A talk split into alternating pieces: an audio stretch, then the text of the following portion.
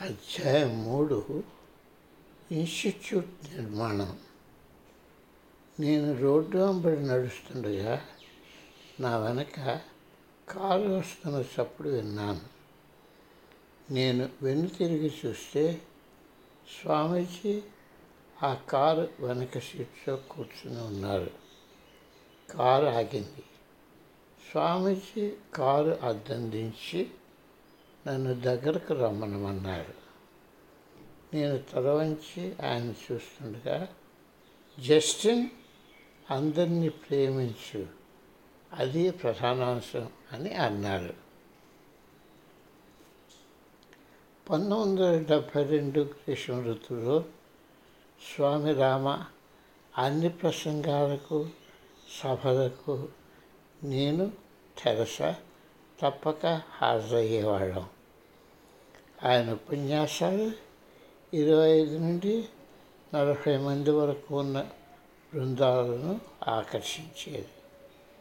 ఆ బృందాల్లోని అన్ని వర్గాల మనుషులు అన్ని వయసు గల వారు చేరేవారు. ఫారం హౌస్లోని హాల్లో జనసమూహాలతో నిండిపోతున్నాయి. యోగాసనాలు ప్రాణాయామ పద్ధతులు యోగాలు ఆరోగ్య సూత్రాలపై ప్రసంగాలు కొనసాగడం వల్ల క్లాసులు మరీ నిండిపోయాయి. వారు నేర్చుకుంటున్న విలువైన విషయాల గురించి స్నేహితులు తమ స్నేహితులకు కబురు అందించడం వల్ల క్లాసులకు వచ్చే ప్రజల సంఖ్య విపరీతంగా పెరిగిపోయింది. కొన్ని సంవత్సరాల కిందట సమాజ స్థితిలో ఆయన గాంచిన ఒక లాకాతీతమైన దృశ్యంతో ఉత్తేజితులై స్వామీజీ గుహ నుండి బయటకు విచ్చేశారు కాలిన బొగ్గుతో నూతన యోగా ఇన్స్టిట్యూట్ యొక్క పేరు లోగో ఇచ్చిన రేఖాచిత్రంతో ఉన్నట్టను ఆయన చేతిలో పట్టుకున్నారు ఆ ఇన్స్టిట్యూట్ పేరు the Himalayan institute of yoga science and philosophy. ఆ అట్టను ఒక త్రాడు కట్టి అది తన వీపు వెనక వేలాడపెట్టి భారతదేశపు వీధుల్లో తిరుగుతూ విద్యార్థులను ఎంపిక చేసుకోవడం మొదలుపెట్టారు. విద్యార్థులు ఎక్కువ సంఖ్యలో చేరుతూ వచ్చారు. అనంతకాలంలోనే కాల్పూర్ పట్టణంలో ఈ ఇన్స్టిట్యూట్ అధికారికంగా నెలకొల్పారు ఆయన మొదటి విద్యార్థులు S N Agnihotri doctor Sunandabai Shivnath Tandon Roshan Lal మొదలుగా కలవారు. ఇప్పటికీ ఆయన శిష్యులుగా కొనసాగుతున్నారు. ఆయన గురువుగారి ఆజ్ఞ మేరకు స్వామీజీ పంతొమ్మిది వందల అరవై తొమ్మిది సంవత్సరంలో ప్రప్రథంగా అమెరికా దేశం వచ్చినప్పుడు ఆయన న్యూయార్క్ పట్టణంలో ప్రశ్నించారు. అక్కడ ఆయన ప్రశ ప్రవేశానికి మిశ్రమ స్పందన లభ్యమైందని ఎప్పుడు నవ్వుతూ చెప్పారు. అప్పుడే ఆయన జపాన్ దేశంలో కొన్నాళ్ళు గడిపి యూనిటీ చర్చిలో ప్రసంగంతో అమెరికా దేశంలో తన కార్యాన్ని మొదలుపెట్టారు తను వరుసగా సాయంత్ర సమయాల్లో హోటల్లో ప్రసంగాలు ఇచ్చేవారు వచ్చేవారి సంఖ్య ఆశ్చర్యంగా తగ్గుతూ వచ్చింది.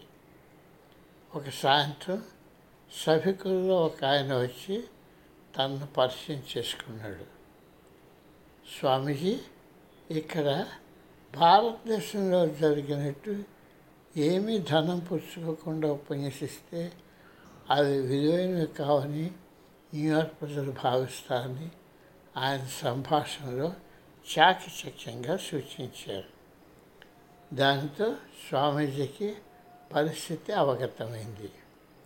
వచ్చిన పెద్ద మనిషి యొక్క ప్రవృత్తి పబ్లిక్ రిలేషన్స్ కాబట్టి కొన్ని మార్పులతో ఈ సమావేశాలకు ఎక్కువ మంది ఎలాగ హాజరవుతారో ఆయన సూచించారు. ప్రసంగాల గురించి ప్రచారం సమావేశ స్థలం ఏర్పాటు చేసే బాధ్యతను స్వీకరించడానికి అతను తన సంసిద్ధతను తెలిపారు. ఖర్చులన్నీ తనే భరిస్తానన్నాడు. స్వామికి ఆమోదిస్తే ఆ ఖర్చులో వచ్చే ఆదాయాన్ని పంచుకోవచ్చని తెలిపారు. ఈ ఏర్పాటు ఎంతో బాగా జరిగి ఉపన్యాసాలకు వచ్చే జనంతో సమావేశ స్థలం పూర్తిగా నిండిపోయి ఉపన్యాసాలు పొడిగించవలసి వచ్చింది.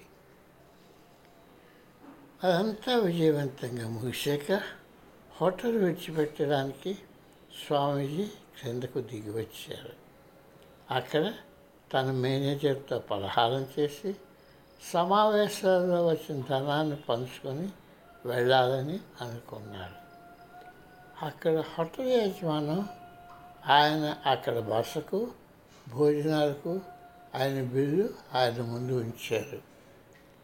ఈ ఖర్చులన్నీ మా మేనేజర్ ఇస్తానని నాకు చెప్పారు అంటూ చిరునవ్వుతో స్వామీజీ అక్కడ గుమస్తా చెప్పారు.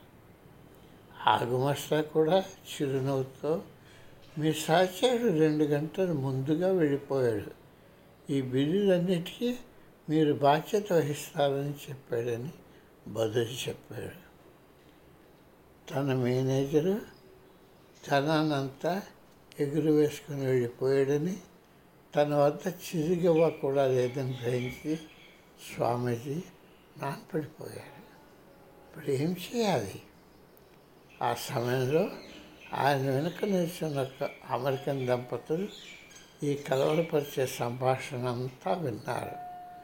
వారు స్వామీజీని పక్కకు రమ్మని సంజ్ఞ చేశారు. అయ్యా మేము మీ మధ్య జరుగుతున్న సంభాషణ వినకుండా ఉండలేకపోయాము మా దేశంలో మీకు జరిగిన అన్యాయానికి మేము క్షమార్పణలు తెలుపుకుంటున్నాము దయచేసి మాతో పరిహారం చేసి మీ బిల్లులు చెల్లించడానికి మాకు అనుమతి ఇవ్వండి. మేము మీ ప్రసంగాలన్నీ విన్నాము. మీ వాక్కులు మాకు ఎంతో శాంతం చేకూర్చాయి. ఇటువంటి సంఘటన ఎవరికి? ఇటువంటి సంఘటన ఎవరికి? అందులో మీలాంటి ఉత్తమ పురుషులకు జరగకూడదు. ఈ బిల్లు చెల్లించడానికి మాకేమీ ఇబ్బంది లేదు అని ఆ దంపతులు అన్నారు. ఇటువంటి అసాధారణ ప్రారంభంతో తను ఎక్కడికి ఆహ్వానించిన అంగీకరిస్తూ బ- అమెరికా దేశం నలుమూలలా ఆయన యోగ గురించి బోధించేవారు. పంతొమ్మిది వందల అరవై పంతొమ్మిది వందల డెబ్భై ప్రారంభంలో అమెరికా తీరానికి వచ్చిన ప్రాక్ దేశాల బోధకుల్లో స్వామీజీ ఒకరు. యోగన్న విచిత్ర శాస్త్రం అమెరికా తీరాల్లో గట్టి పునాదులు అప్పుడప్పుడే వేసుకుంటున్నది. వస్తున్న ప్రతిపాదకుడు తన ప్రత్యేక సభని సాంప్రదాయాలను తీసుకుని వచ్చారు వచ్చిన ప్రముఖ యోగులు ఋషులు సూఫీలు రామాలు శాస్త్రీయ పరిశోధకులు నిశ్చిత పరిస్థితులకు భావనామయమైన తమ జీవితాన్ని సమర్పించుకోవడానికి స్వామీజీ సిద్ధపడటం ఒక ప్రత్యేకతను సంతరించుకుంది. ఆయన తను ప్రసంగించిన సత్యాలను ఇటు సాంకేతిక నిపుణులు అటు సాధారణ ప్రజలకు ఆచరణ ద్వారా చూపించారు.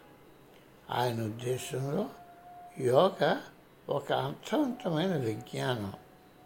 ఇంకా చెప్పాలంటే ఒక పూజ్య జ్ఞాన సంశయం. ఒక పూజ్య జ్ఞాన సంశయం అది.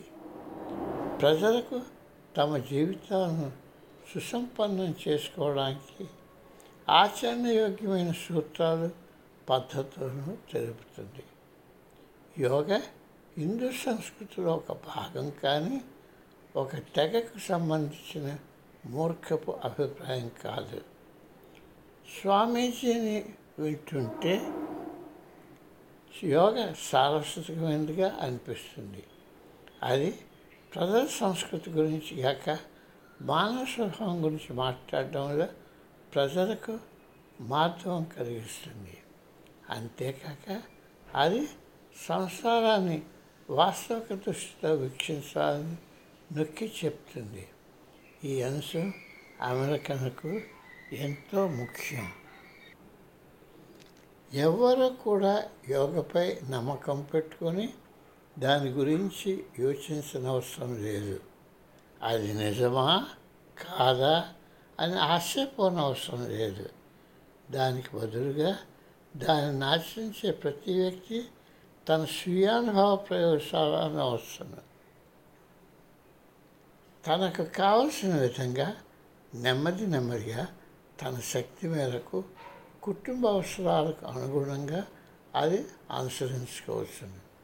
ఈ విధంగా యోగ వ్యక్తి జీవశక్తిపై నమ్మకం పెట్టుకునేటట్టు పురికొల్పుతుంది yoga inspires one to start the life force ఎవరికి నమ్మకం ఉన్న మొత్తాన్ని తాము కొనసాగిస్తూ యోగని తమ జీవనశైలిగా అనుసరించవచ్చును. యోగ విధానం సమగ్రమైనది సంపూర్ణమైనది. అందుకు దానికి నేను ఇష్టపడ్డాను.